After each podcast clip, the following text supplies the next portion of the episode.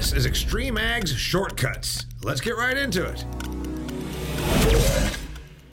Hey, we're standing in a field of soybeans right now, and it's appropriate because we're talking about beans on beans. That's right, soybeans following soybeans. Usually we do crop rotations, right? Well, there's a reason that we're trying here at Garrett Land and Cattle to go soybeans following soybeans, and he's going to tell you why. We're going to talk about the pitfalls, the problems, and also the promise of this whole thing, and of course the agronomic adjustments we need to make.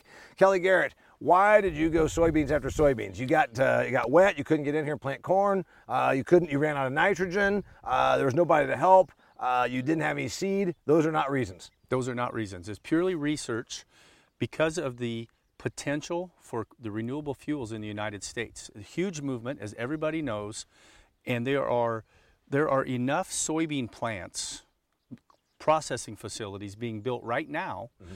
that the demand a year from today, we could have the demand for another 100 million bushel to be processed because we will have the ability to crush another 100 million bushel. Right. Last year, the carryout, if I remember correctly, was only 140 million bushel. Yeah. So the ability to crush another 100 million, think about how tight that makes so the balance makes the mark, makes the makes the balance sheet really really tight. We're using up almost all the carryover, and also that's just with the capacity that you say is coming online in the next couple of years. So it's a renewable fuels play. Yes. Where agriculture, and we had this with ethanol, but ethanol is mostly burning through supply that we already had. We were sitting on piles of corn every right. which way to Sunday.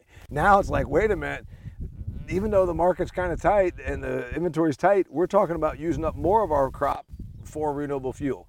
You feel confident enough that you came out here and said, I'm going to do an experiment. What if I had to grow more beans and not do the rotation to corn? What's what's that look like? And this is what you're doing right here. Absolutely. How many acres are we experimenting with? We're only experimenting with 40 acres. Uh, we live in a historic time for many reasons, but for this, in this just this situation, the soybean plants that are in existence today were built to to crush and get the meal, and the soy oil was a byproduct, and it was sold, you know, and it, it was nice, it was fine. Right. But now the demand is soy oil. Yeah. And uh, you know, I read one article. I was involved with one Zoom call.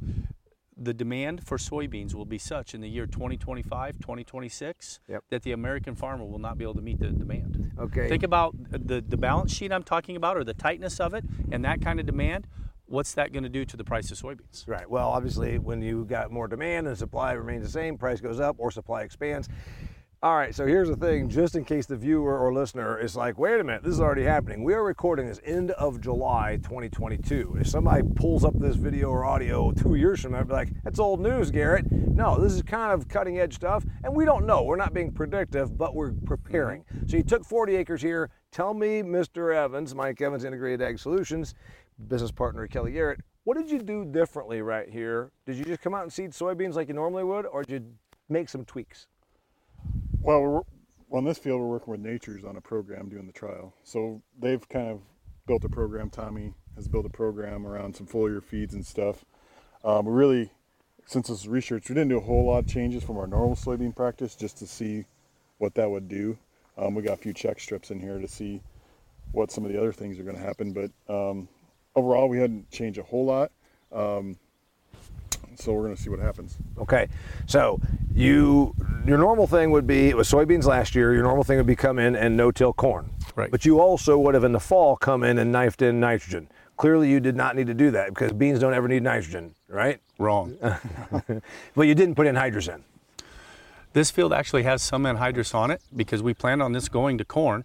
We bought the farm to the east of it, and that farm was in corn stalks, took out the fence, and I'm like, we're going to have bean on bean research. Okay, so that's how the whole thing came about. So is anhydrous on these acres that we're standing in right now, yep. Evans? Yeah, we did get anhydrous on here. All right. Did so we waste? Is that a waste? I don't believe it to be. We'll find out. I mean, these beans look great. Um, some people are concerned that the, the crop will get too vegetative yep. and not worry about putting pods on. Right looking at them today, I think we're sitting pretty good. So, so the concern there is if you did have nitrogen in here because you were planning on going to corn, and now all of a sudden we just grow, grow a great big old plant and it never puts pods on it, but it's a tree. Yep. Okay. So what do you think? Well, so there's two things here that I'm excited about. Number one, the bean after bean. Number two, the anhydrous. Be- the best beans that I feel I ever raised were in 2017, yep. and I actually anhydrous those. Mm-hmm. But I didn't know, I didn't have the calcium research that we, yep. or education that we have now. Right. I didn't have the PGR education that we have now. Okay. And we we weren't planting them we were planting them thicker. Those beans are at 110. The average out here is probably closer to 90. What are you saying? The population. Okay, thank you. 90,000 population Yes. is what we did here. Yes. So the PGRs, the calcium, and, and approximately a PGR for the person that's never watched what plant growth regulator. Okay, you you did that at time of planting. We there was a PGR on the seed at post chem and at fungicide time. There will be PGRs. Okay, and then you spoke about calcium in previous videos, but you uh, said something really smart. What's calcium? It helps build the skeletal. Skeletal Skill. system. So, that, and why do I care about that? because those lower branches tend to we've found it tend to be break off because of the weaker skeletal system basically so that's important We want the weaker, we want the lower branches to remain strong to hold up the pods. Yep. Okay, all right. Now, the thing here, Mike Evans, um, we talked about fertility, and you said you actually did have some nitrogen in here. You're going to use a different mix on this than you would if it had gone to corn. You're saving money, right? You're using less money on fertility in this field than if it had been corn. I, we'll be about the same by the time we're done with fertility Okay. Yes. So the soybeans that are in here uh, as this experiment, then we'll have more of a disease issue because without the rotation, parasites and bugs and nasty stuff that kills soybeans remain from last year, right? yes Okay, so answer me, what did you guys do to mitigate that? we worked with um, a couple different seed treatments on this year and i think this year we put a more of a, um, a typical normal but we also added a uh, Spraytec has their seed treatment which is more nutritional based to give it a good nutritional start so we got that out here to help uh, mitigate that disease Is a treatment on this other than a variation on some products? You're saying that's a product you would not have normally used if it was a as a rotation soybean? We've tried it on dry other acres, normal rotations, but we kind of. What are you doing different here than on the field over there that is just rotated soybeans? Well, we put we put that here for that reason. Okay. That we're trying on some other fields just to see what happens, but here we knew we needed to put something different on here to mitigate some of that disease pressure. Got it. You were getting ready to say something. I really like Spraytec's perspective on disease control and plant health. It's from a nutritional, a nutritional perspective. Yes. Diseases come into play, or insects c- can come into play when we are nutritionally out of balance and the plant's not healthy. Spraytech, coming from Brazil, the tropics, uh, if anybody should know about plant health, it should be them. And I really like the nutritional perspective instead of trying to put a band-aid on it or something like that. Does that make sense? It does. And I, I uh, it's a, a, new partner of Extreme Ag, a new company to us, but the direction that they're coming from, I think, has a lot of promise. Yeah, Spraytec, we talked about that at Chad Henderson. So if you happen to be watching this or listening to this and you want to know more about the Full Tech and some of the other products that they offer, go back and see uh, what we did with Chad Henderson in Madison, Alabama. When we were kids, there were different times continuous corn, continuous corn. And that's been throughout, maybe even from the 1950s. Instead of the rotation, continuous corn.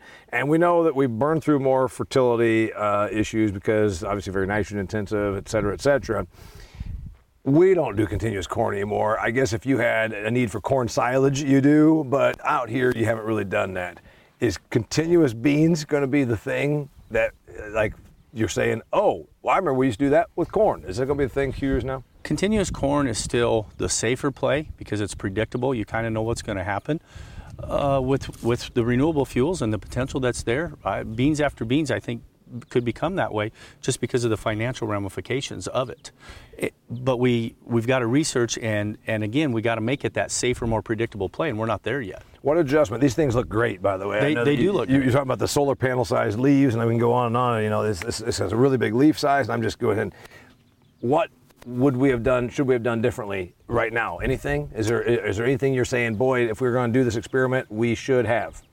Um, one thing we were talking about before we got on camera here was, you know, we had the calcium trial down at the Almers farm, and looking here, we should have had that here Done the calcium theory. Yep. Okay, to shorten that plant up, get better structure at the bottom. got it. Are we going to learn that there was a disease here that we didn't know about? Are we going to come through here with the combine and say, man, what the heck happened? And we'll say, oh, it's because this. I don't believe so. These beans look incredibly healthy.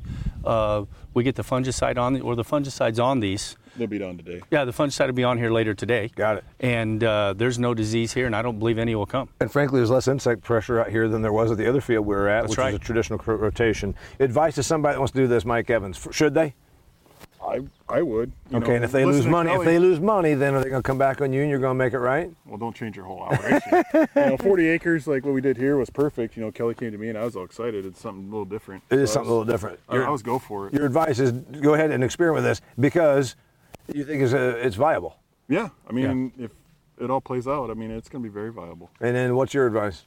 My advice is that not just beans after beans, but 10% of your farm needs to be research. Yeah. And you are shortchanging yourself if you don't try different practices on your farm. Yeah, and so let's also make the market case for this because I, I think I'm in agreement with you, but also we've been we've seen different uh, alleged what's coming down the road scenarios before that didn't materialize. Is this is this soy renewable diesel for real? I believe it is. Yeah, and then we are going to have the demand factor. We are going to have the demand factor. Uh, one analyst stated to me that you know right now we have about 180 million acres of crop ground in the United States that's corn, Corn or and beans, soy, right. either right. And he, you know, in the year 2026, what if there's dem- demand for 120 million acres of soybeans, only 60 million acres of corn?